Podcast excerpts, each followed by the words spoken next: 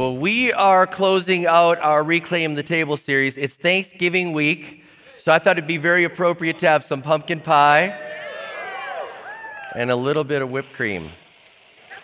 Just a little. I'm just, I'm on a diet right now, so I gotta be careful. I just realized it's all over me. Uh, it's my annual, how many, how many eat pumpkin pie one time a year? Raise your hand. One time, here, yeah. This is my plus one. Mm, mm-mm. All right, we'll save that for later. Thanksgiving. That didn't work the way I thought it would. All right. Thanksgiving's coming up. You're going to be eating with all sorts of people friends, family, hopefully people you like and love, maybe a few enemies mixed in there. But we want you on your best behavior. We want you reclaiming the table. It's a great opportunity for you to have a large table. How many know it's a large table for Thanksgiving? 28% of Americans will eat at a table with more than 12 people at it for Thanksgiving. Uh, we'll spend $2.4 billion on Thanksgiving stuffing our faces. All right, with the average uh, Thanksgiving meal costing right around $60. How many know my family's way above average? My brother cooks like four turkeys for us, anyways, but um, we'll eat the meal in about 16 minutes. Do you realize that? Takes about seven hours to cook, and we'll eat it. And sit, sit. All right, break out the reclaim the table cards. All right, extend the meal. We'll eat 51 million turkeys. I mean, and 96% of Americans will celebrate this. And uh, who wants to know how many calories the average person consumes? I'm gonna tell you, plug your ears. 4,500 calories in one meal. That's just crazy. But I love what Louie Anderson said. He said, hey, hey, hey, don't worry about it. Eat all you want. He said, you can't get skinny in one day and you can't get fat in one day. I like that. That's good logic, all right? So, two things about Thanksgiving. Let's just enjoy uh, this Thanksgiving meal. And I, I know this I enjoy Thanksgiving better when I've paid for someone else's Thanksgiving meal. And so at all of our campuses, we have the Reclaim the Table mugs. And uh, if you buy one of these for $10, uh, all that proceeds will go to uh, Good in the Hood. Now, I just want to call an audible here and do this.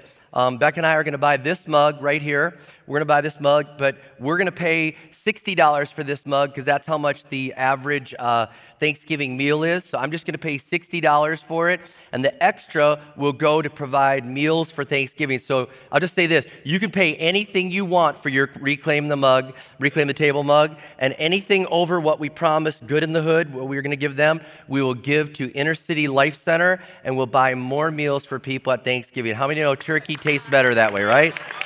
So, we want to do that. Now, the second thing about uh, our Thanksgiving meal is let's not just be thankful on that one day. We have a lot to be thankful for. We can live a life of thanksgiving. I would call it thanks living. That's the way we should be. Thanks living. We have a lot to thank God for our life, the grace that He gives us, the love that we get from others, the love that we give to others, the way we've been blessed to be a blessing. And so I just pray that this Thanksgiving will be an amazing, amazing time for you, your family, your friends, and we will reclaim the table and, and we'll see what God does. Use those cards, have that moment, and then let's live it out every day, remembering to pray at every meal to pray over every meal, to stop and pause and pray over those meals, uh, to try to have as many family dinners as we can have together. And to also, um, in this series, we've been using the hashtag reclaim the table. I think you can use that hashtag year round and saying, hey, we're reclaiming the table. We're doing this. It doesn't end here, the message continues on. So today we're reclaiming the table as we close out the series for outreach. And uh, we realize this that when we look at the table in the times of Jesus, Jesus eats with anyone. Jesus eats with anyone. And I, I, I, love the insight that Tim Chester gives in his book, A Meal with Jesus. I used a lot of his stuff for insights with this, but he talks about Jesus ate with anyone. It always seems like Jesus was at a meal, going to a meal, just finishing a meal. It was always, Jesus was eating over and over again, and Jesus would allow all sorts of people to eat with him. And I think that some people feel that the church wouldn't allow them to come in. Like they're like, I don't know if Jesus would eat with me. I don't know if the church would welcome me in. Come on, church. I pray that we're the friendliest church in our communities. I pray that people know that they can come in, that we would welcome everyone. Just like Jesus would eat with everyone, we welcome people to come to this table to see what Jesus is all about. And we want you to know that you're welcome at this table. I mean, you might look at the Bible, you might look at the Old Testament and see that it looks like people were angry and mean, and, and, and, and sometimes they got an attitude towards outsiders. I don't want that to be our posture. I want our, our attitude to be welcome, welcome. It wasn't just the Old Testament, it was disciples. How many know that Jesus' disciples were like, why is he talking to her? He's talking about food and, and living water with her. I mean, they're wondering, like, what is he doing? His own disciples were like, get the kids out of here, get them out of here, move them away, get them out. How many know that kids are welcome at the table? How many, how many thank God for the day that you got upgraded from the kid table at Thanksgiving? You know what I'm talking about? You're like, you didn't have to eat at the rickety car table on the piano bench, and you got to go over there and eat with like real plates, and you're like, oh. And you felt bad for the one last teenager that got stuck at the kid table that's like, I hate you. You know what I'm saying? Oh, man. Let's welcome them in to the table. Everyone's welcome to the table. Now, we're going to look in the Gospel of Luke at a couple different stories. But as we look at Luke, I'll start with Luke 15. There were religious people and they were noticing who Jesus was eating with. But remember, Jesus is eating with anyone. It says this Now the tax collectors and sinners were all gathered around to hear Jesus, but the Pharisees and the teachers of the law muttered, This man welcomes sinners and eats with them. They were just disturbed. They were like, Oh no. In, in Matthew, they say, He's like a friend of sinners a title that they were trying to disparage him with that actually turns out to be something that is, is, is life giving, that we understand Jesus was the friend of sinners. Jesus would eat with anyone. Now, you got to understand, at the time of Jesus, who you ate with was part of your religion. Who you ate with was part of your religion. It was there were clear people that you could eat with. These people are yes people, and these people are no people. You can eat with them, and you can't eat with these people. And it basically was if you were Jewish, they could eat with you. If you were not Jewish, they could not eat with you. If you were authorized, if you were living a sinful life, and they could see this in their culture, like if you had a job that was considered sinful, out can't eat with you. They couldn't eat with the poor. They couldn't eat with the people that were beggars. They couldn't eat with people that were sick. And so they were clear these are the people we eat with, these are the people we don't eat with. And Jesus comes in on the scene and he knows, like, God wants everyone to eat at his table. God wants everyone to have this opportunity to eat at his table. And so this is going on. And so he's saying, Hey, I want them to come in. They can eat at this table because, see, Jesus understood that there is joy in heaven when one sinner repents. And he's like, I want people coming to the table. I want people coming closer to God. I don't want to push people away. So he's saying, anyone and everyone. Several theologians believe that Jesus was crucified and the anger from the people was there because of who he ate with. He wasn't playing by the rules. He was eating with the wrong people, and didn't Jesus understand? And it created such a deep anger in them. In Luke chapter 5, Jesus was eating with a tax collector named Levi. They didn't like his company, and they, they said, You know, like this guy, he's, he's with the tax collector and with sinners, with sinners. And it's interesting, they added the sinners. They said, you know, we're going to make him even as bad as we can. They're like, he's eating with tax collectors and sinners. I'm telling you what, people don't need any more labeling. They already feel like bad. They're like, will you welcome me in? Hey, welcome, welcome to the family. Come on and eat with us. In Luke 19, he's eating with Zacchaeus, but before he eats with Zacchaeus, how many remember that song from like Sunday school? Zacchaeus was a, we, yeah, right. Zacchaeus, you come, you know how you got to do it, right? He's eating Jesus goes up to Zacchaeus and walks up to a guy that was seen as somebody that was unclean in their culture, and nobody would even go up to the tree for fear that something would fall out of the tree and fall on them and make them unclean. So they're avoiding Zacchaeus. They want to go near him. And Jesus goes right over to him and says, Hey, get down here. I want to eat with you. Something's to happen at the table. Something incredible is to happen at your table. And at that table, Zacchaeus comes to life in Christ. He understands what the relationship with God is like. In that moment, he's like, Jesus, I just want you to know that right now, I, I want to give 50% of, of, of everything I have. I want to give 50% to the poor. And I would say that that probably was the first kingdom builder dinner. How many know what I'm talking about? Right there. 50%. Which, by the way, can I just say this to the whole church? Thank you for your generosity in kingdom builders. You know, Zacchaeus was required to give 10% tithe, and then 10% more was seen as extremely generous. And I just want to share that in our kingdom builders. Man, when people give a tithe and then they go above and beyond, if you get to 10% more, that's extremely generous. And our church has been extremely generous.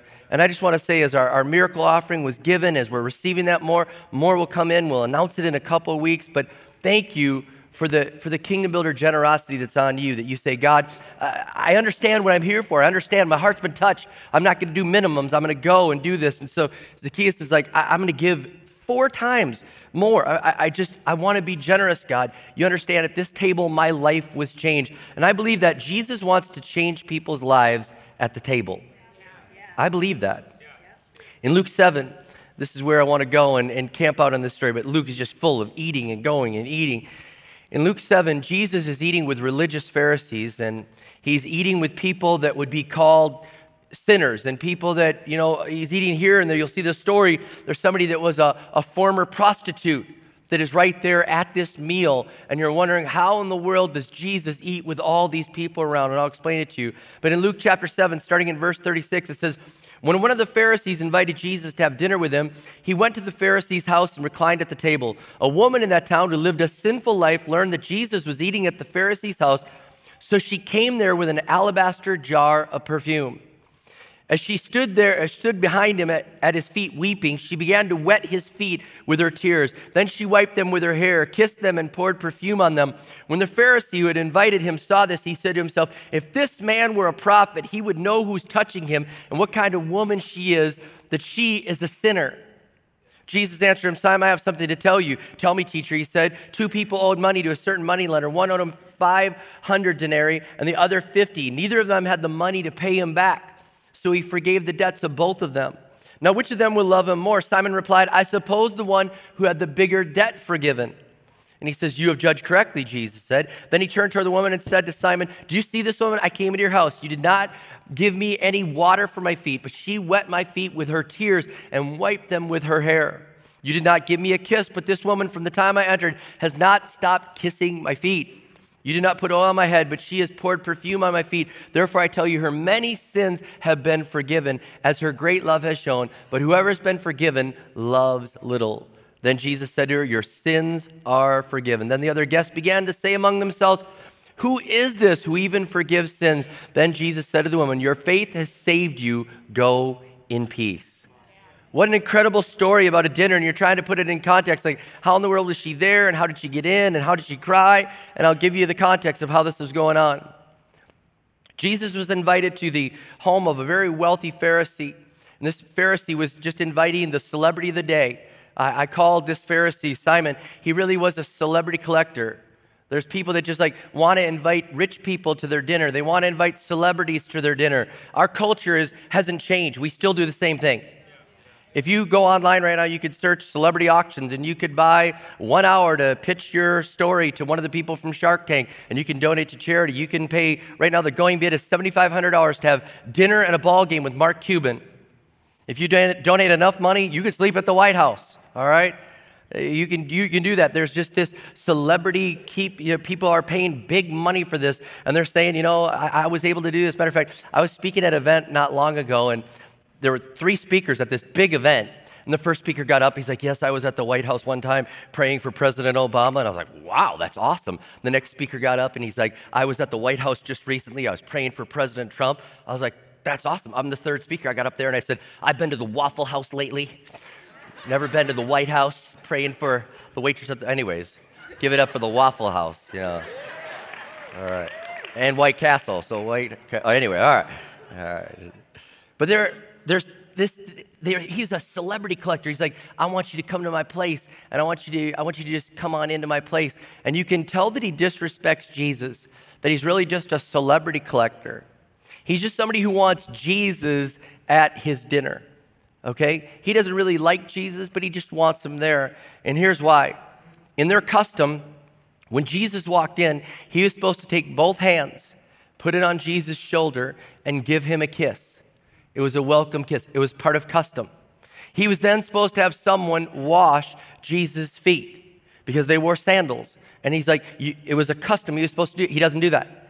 He was also supposed to give him a little bit of perfume because everybody at a dinner party would get the same perfume put on them so that everybody at the dinner table smelled the same. Okay? And he doesn't do any of that. And so he's completely disrespecting Jesus in this moment. And you wonder, how did this lady get into the dinner? Well, here's what would happen they would have lower tables and they would lean onto the lower table like this and they would have their feet behind them. They'd be actually like laying on the ground, leaning onto the table, eating and passing the food, eating with their right hand and passing the food around. People were allowed to come into the meal and go around the perimeter of the room that were not there to eat, but they were allowed to watch what was going on at the di- dinner. It was like live streaming of their day. You know what I'm saying? So they're live streaming the dinner and they'd come in and they'd be there. So this lady is, is, is allowed to come into the meal and stand behind Jesus. And as she's standing behind Jesus, the Bible tells us that she starts to cry and she starts to wash his feet and she starts to kiss his feet. And she's not just crying a little bit, the word that's used for crying is like rainstorm. She is crying, crying, and then she's kissing his feet. And then she goes and, and does something that totally breaks all the rules. She lets down her hair to wash his feet, which in their culture was seriously, seriously bad. I'm not trying to make this more alarming, but it was it would be the equivalent of like somebody took off their top. It was that immoral in their culture. It was like, and they're just terrified. Like, what did she do? Matter of fact, if you were to go to Egypt today, it's, that it's similar. They're like, keep your hair up. You can wear whatever you want as long as you keep your hair up. But if your hair is down, that's immoral. Okay, that's what's going on in this. And then she takes the perfume and breaks the perfume and pours it on his feet. It, isn't it interesting? All the things that Simon was supposed to do, she does. She kisses, but not his face, his feet. She washes his feet with her hair. She, she goes and pours the perfume on Jesus, breaks the whole jar. I guess the whole room got in on the smell. And they all got the perfume in a way.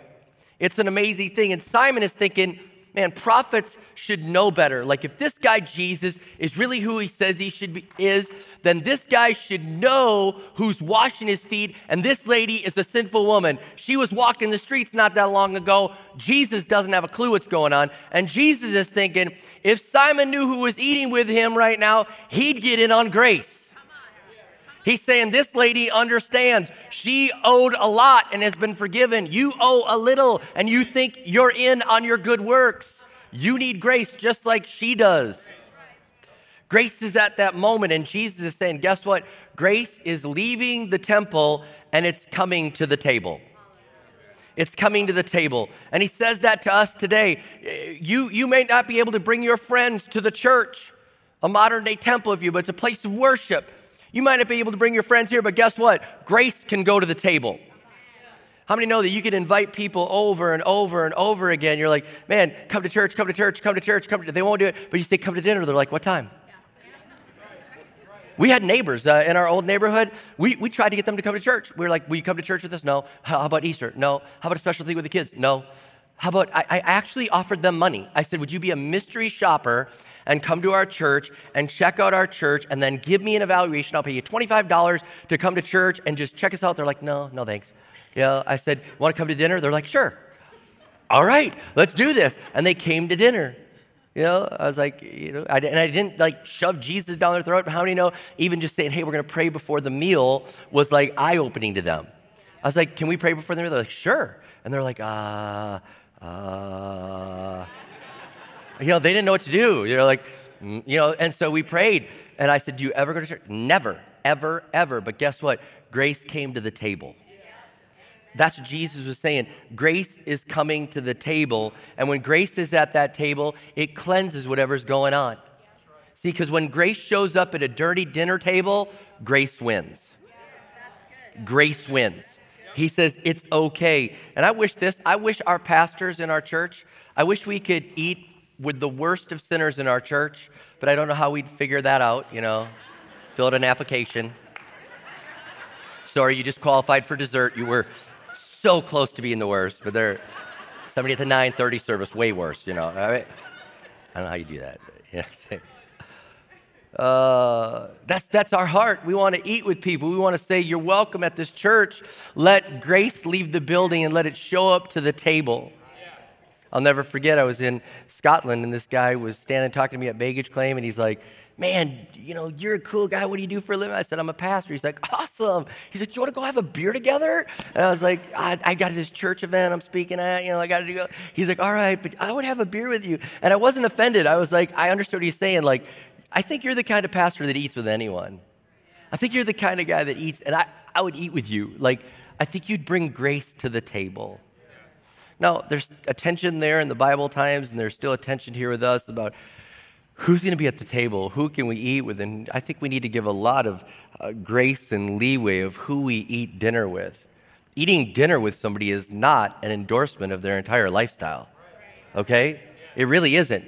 I'm just eating dinner. I'm bringing uh, grace to the table. I'm bringing truth to the table. And, and, I, and I think about this if we had a friend that was a nurse that worked with terminally ill, terminally Ill patients, we'd say, You're a saint that you'd go into the worst place and the, the worst place and you go and you serve there. And yet, when people go and eat with sinners, we judge them as horrible people. I think we should say, Praise God that you're willing to go there. Now, one morning, though, if you go and you eat with people and you bring grace to the table, don't trim away the truth. Don't trim away the truth. When you're there in that moment, be sure that you bring the truth to that situation. Because I don't think Jesus went to the table of sinners and didn't tell the truth. I think he told them in a loving way, and grace showed up there, but I don't think he was like saying, Oh, that's fine, we'll let that slide. I tell you, I've had to practice what I preach. I had an opportunity to be a part of a, a dinner party that I had no right getting. I mean, just I got invited to a dinner party, and I, I don't want to betray who was there, but there were TV celebrities and all sorts of people that were there. I was there with another pastor friend of mine, and we're at this dinner. And we said we could either be caught up in celebrity or we could realize that we're here for a reason and we thought we're here for a reason. Before you know it, we start counseling with a person. Next thing you know, we're over by the pool table and we're talking with this guy, and his wife is sick. We lay hands on him, we're praying for healing for his wife. A little bit later, we're over in another spot, and my friend feels like he has a prophetic word and speaks to a celebrity and has a prophetic word. You know, we're talking about things start shifting. At about midnight, all of a sudden, one of the people said, Hey, what if Pastor Rob comes back tomorrow at 8 in the morning and does church for us? And I'm like, Let's do this. And they're like, Yeah, let's do that. 8 in the morning, out by the pool pool, we're having church. Because we're not going to trim the truth when we're around people like that. Love, truth, grace, when it shows up at the table, something good happens. God does something with it. See, because Jesus ate with anyone and he lived with his disciples. I'm telling you, we have an opportunity to go out and bring grace to the table and not trim the truth. We have 21 meals a week. Man, we have 21 meals. I pray that we wouldn't waste them. I pray that we'd use them. I pray that you'd use holidays and special days and, you know, national night out and neighborhood parties and weddings. And, and let me add this like baptisms and, and child dedications. When you're having your children dedicated at church or you're being water baptized at church, man, turn it into a party. Turn it into everybody's coming to see the baptism. I'm standing up for Jesus. And afterwards, we're going to have a party. Let's do this. Let's go do it. Let's, let's celebrate what God has done and see what can happen when you bring grace to the table. I, I, just believe that we should take advantage of this. You should invite your friends. You should invite people that are in your workplace. You should invite all sorts of people. The uh, study that was done by the AARP, it wasn't just for retired people, but it was all people. They said 35% of Americans are lonely. They're just lonely. And you need to invite them. There are people that out there that are lonely and are saying, hey, invite us to the meal, invite us to the table. And I just want to say this. Um, I've been talking about the Reclaim the Table series with my mom, and, and, you know, I felt guilty. We haven't had enough dinners with mom, and so we're going to take her out later. And uh, I just want to say this if you see my mom, take her to dinner. That's what I'm saying. All campuses, be on the alert for Isabel Ketterling, all right? And take her to eat. She's a woman of wisdom. It's worth at least $100. I'm telling you right now, all right? It is. And I will give you a warning though. If you love Jesus, she's your best friend. If you are a sinner and don't know Jesus, but you want to lean into Jesus, I mean, you could be the worst sinner, but if you are just like leaning into God, she's your best friend. If you are a phony for God, do not take her out to eat. Don't do it. She will tear you up. Don't do it, all right? You have been warned, all right? Don't do it, all right? Man, invite people out. The, uh, the, other day, we had a service, and a, a, a, single mom gave her life to Jesus, and her kids were with her, and there was a family at the altar praying with her, and they said, We'd just love to take you out to eat. Where do you want to go? We'll take you anywhere. And the kids go, Culver's. And they're like, We'll take you anywhere. And they're like, Culver's. They're like, We meant anywhere. they're like, Culver's. All right, we're going for Culver's. All right, all right. Hey, man, we're to open up our table. Grace is to show up at the table. And you don't have to ram Jesus down their throat. Grace is showing up if you're there. And you look for those opportunities. I'm telling you what, you belong to a church that is active for God that would give you plenty of things to talk about. Talk about your global team. Talk about your life team. Talk about your life group. Talk about all the things, the places that are going on in ministry on the weekend. Talk about all these things that are happening. We have an active church that you have stories to tell.